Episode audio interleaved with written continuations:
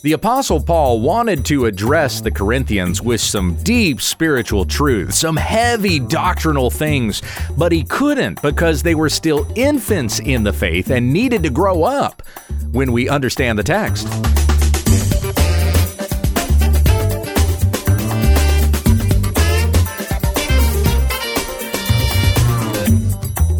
Many of the Bible stories and verses we think we know, we don't. When we understand the text is committed to teaching sound doctrine and rebuking those who contradict it. Visit our website at wwutt.com. Here once again is Pastor Gabe. Thank you, Becky. Coming back to our study in 1 Corinthians, we start off chapter 3 this week, and I will begin by looking at the first nine verses. The Apostle Paul wrote to the church in Corinth. But I, brothers, could not address you as spiritual people, but as people of the flesh, as infants in Christ. I fed you with milk, not solid food, for you were not yet ready for it. And even now you are not yet ready, for you are still of the flesh. For while there is jealousy and strife among you, are you not of the flesh and behaving only in a human way? For when one says, I follow Paul, and another, I follow Apollos, are you not being merely human? What then is Apollos? What is Paul? Servants through whom you believed, as the Lord assigned to each. I planted, Apollos watered, but God gave the growth. So neither he who plants nor he who waters is anything, but only God who gives the growth. He who plants and he who waters are one, and each will receive his wages according to his labor.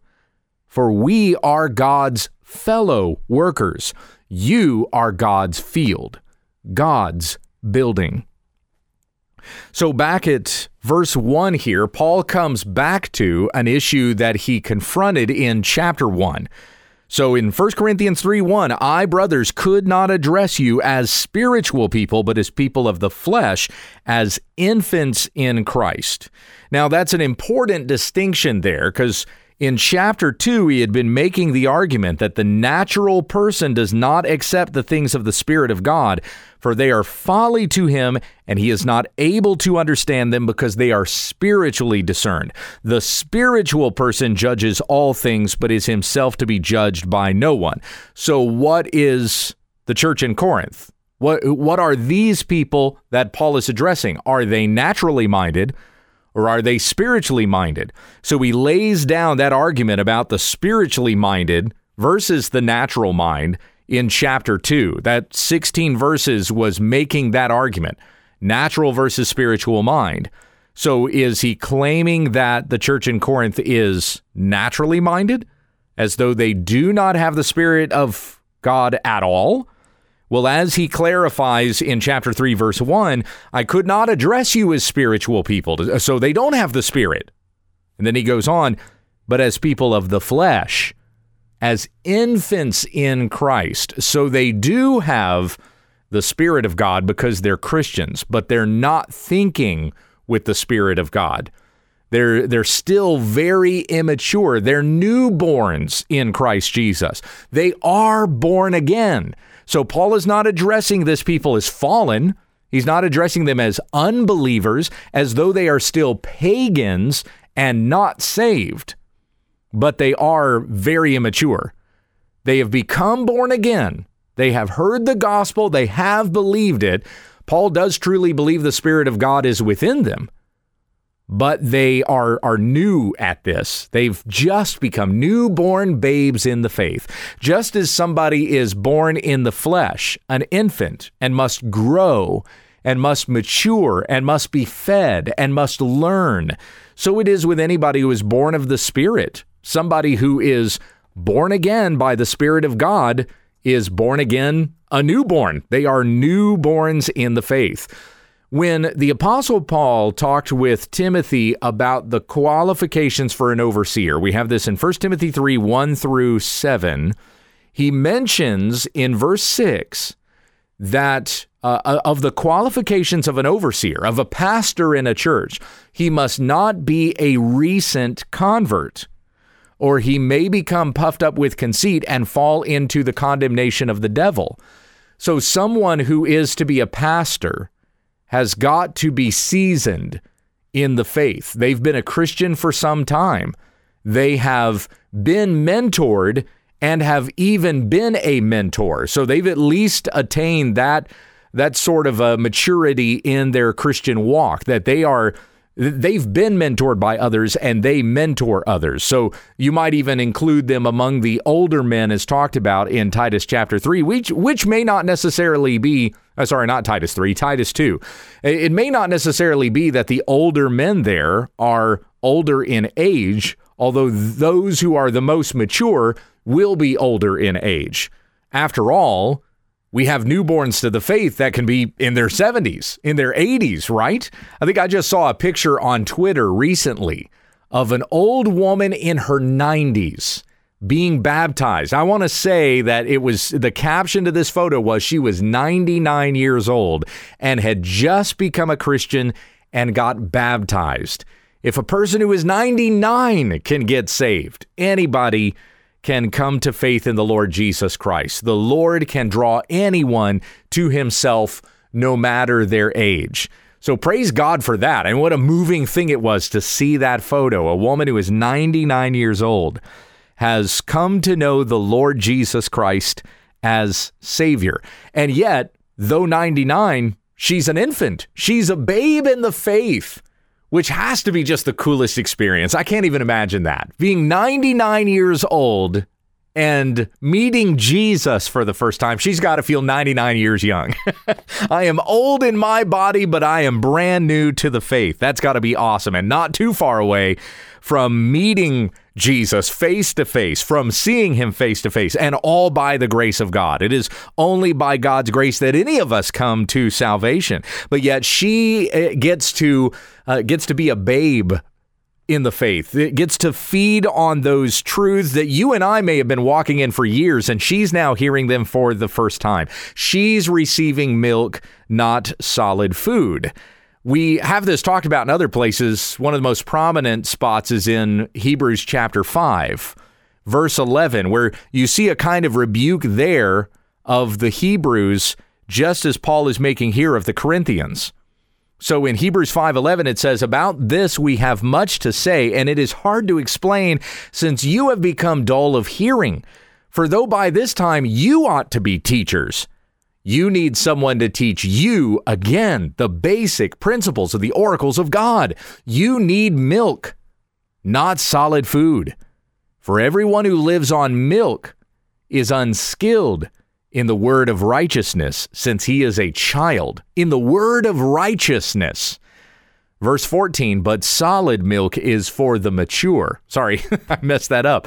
But solid food is for the mature for those who have their powers of discernment trained by constant practice to distinguish good from evil. Walking in the faith requires constant practice. How do you know that a person is mature in this faith?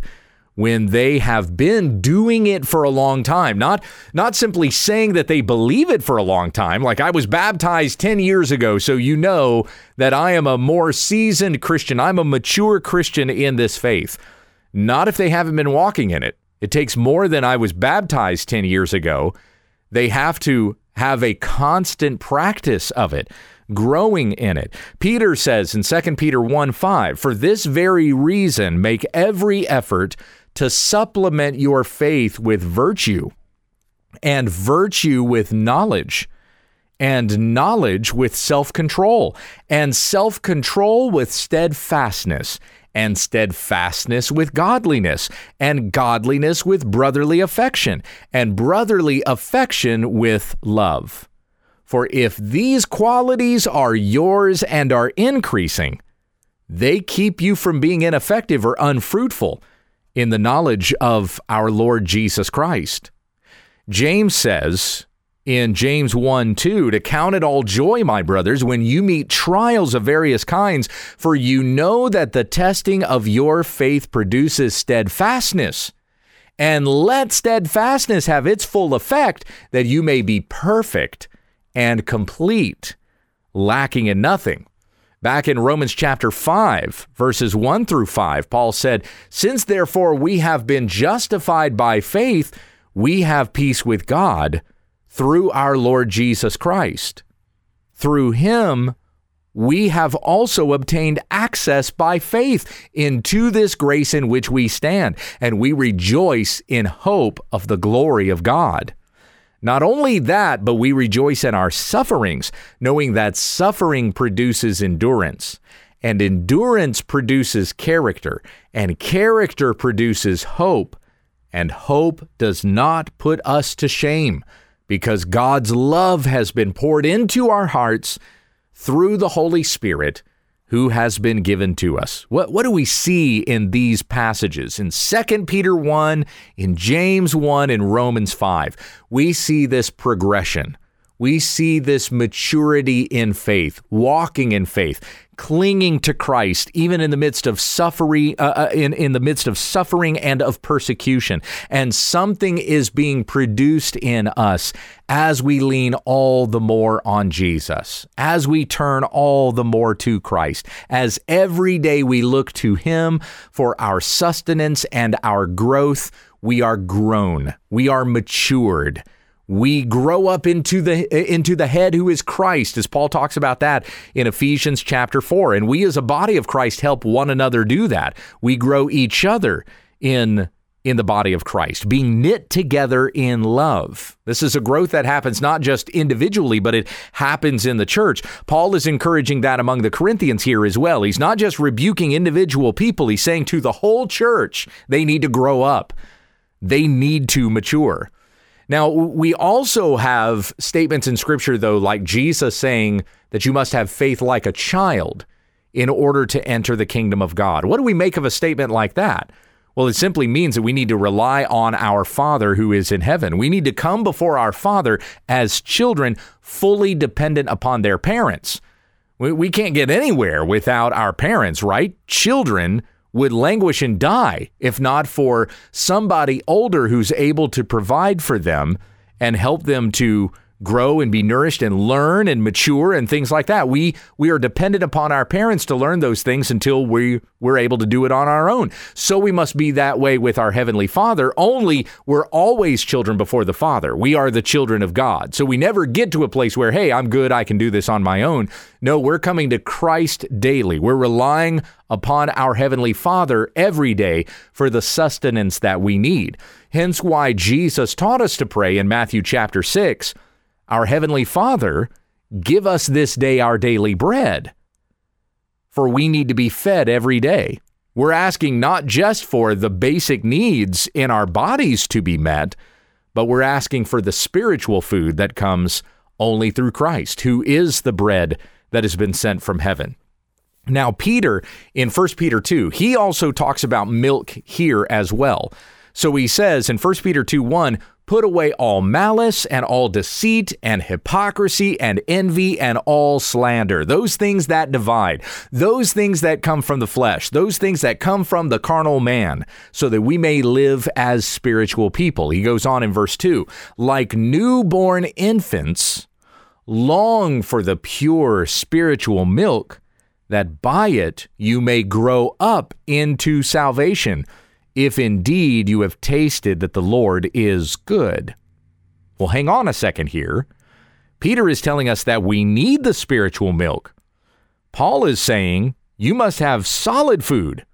He says in 1 Corinthians 3, and then we read it also in Hebrews chapter 5 to not be on milk anymore, but we need solid food so that we may have our powers of discernment grown, that we may test what is good and what is evil. We must grow up in these spiritual things. So, how is it that Peter says that we're supposed to stay with the milk? Like newborn infants long for the pure spiritual milk that by it you may grow up into salvation. Well, this is the same as what Jesus said about being a child and and you must have faith like a child in order to enter the kingdom of God. So there are things about our growth that is always going to be dependent upon the basic things.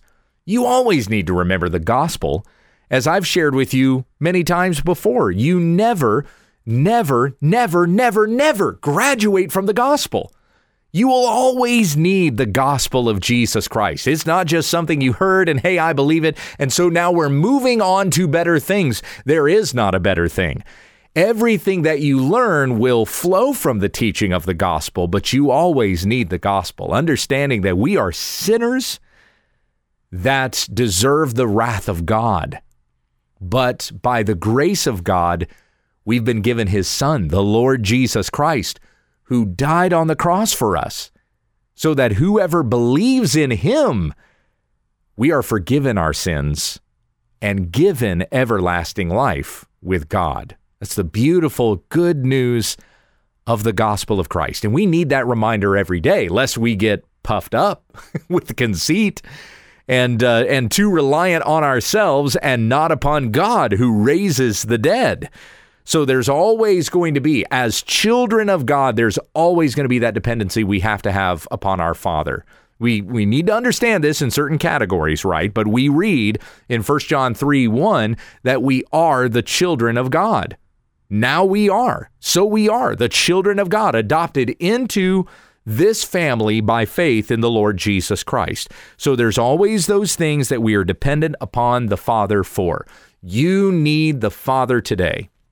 You need the Word of God given to you today, which I hope you understand. And that's why you would listen to a broadcast like this, which comes to the Word of God and feeds you with the Word of God so that you may grow up into maturity.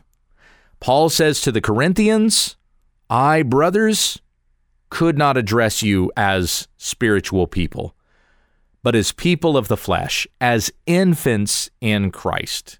They've not yet grown up in the Spirit of God. They're, they're not yet holding fast to Christ and receiving all things from Him. There's still kind of a natural man tendency there to want to do things on their own. And the carnality that still exists there in the natural man is coming out from them in in creating these factions. This I follow Paul and I follow Apollos mentality, the, the division that was existing there in the church in Corinth. Paul says in verse 2 I fed you with milk, not with solid food, for you were not yet ready for it. And even now you are not yet ready, for you are still of the flesh.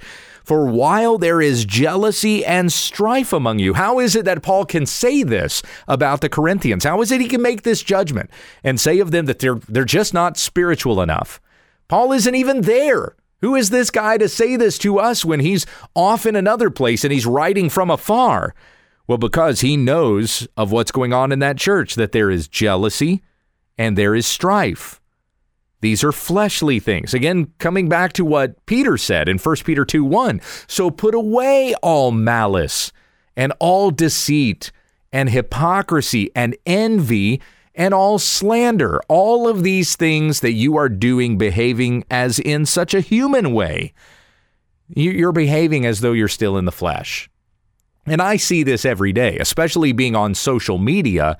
I see people who are uh, who are figureheads in evangelicalism. And by figureheads, I mean eh, they're names that you would recognize.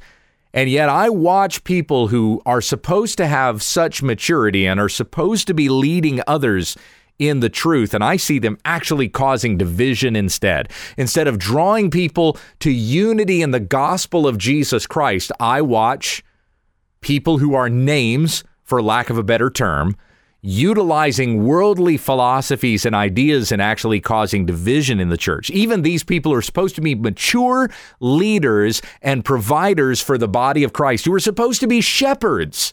Who are shepherding the sheep to the good shepherd, the, the great shepherd, who is Christ. Instead, they're utilizing these worldly philosophies and causing divisions in the church. And even these supposedly mature persons once again need to come back to the basics of the gospel because they've forgotten them and, and think that we need these worldly philosophies and concepts in order to be corrected, which instead caused division. It was the worldly things we were rescued out of by Christ. Don't return back to those things.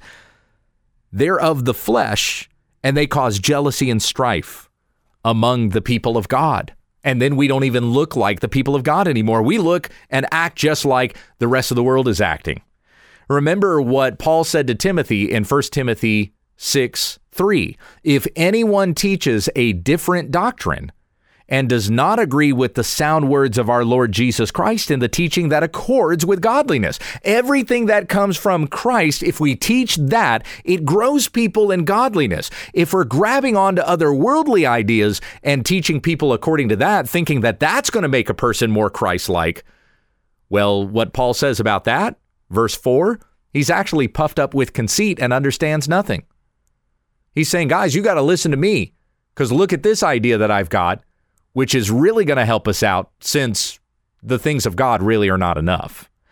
They're puffed up with conceit and understand nothing, and they have an unhealthy craving for controversy and for quarrels about words, which produce envy, dissension, slander, evil suspicions, and constant friction among people who are depraved in mind and deprived of the truth, imagining that godliness is a means of gain, like worldly gain. See, I've got this this Christian platform now, and I'm going to use it to accomplish something for myself or to to put myself over you. That's that's causing division. It's causing factions.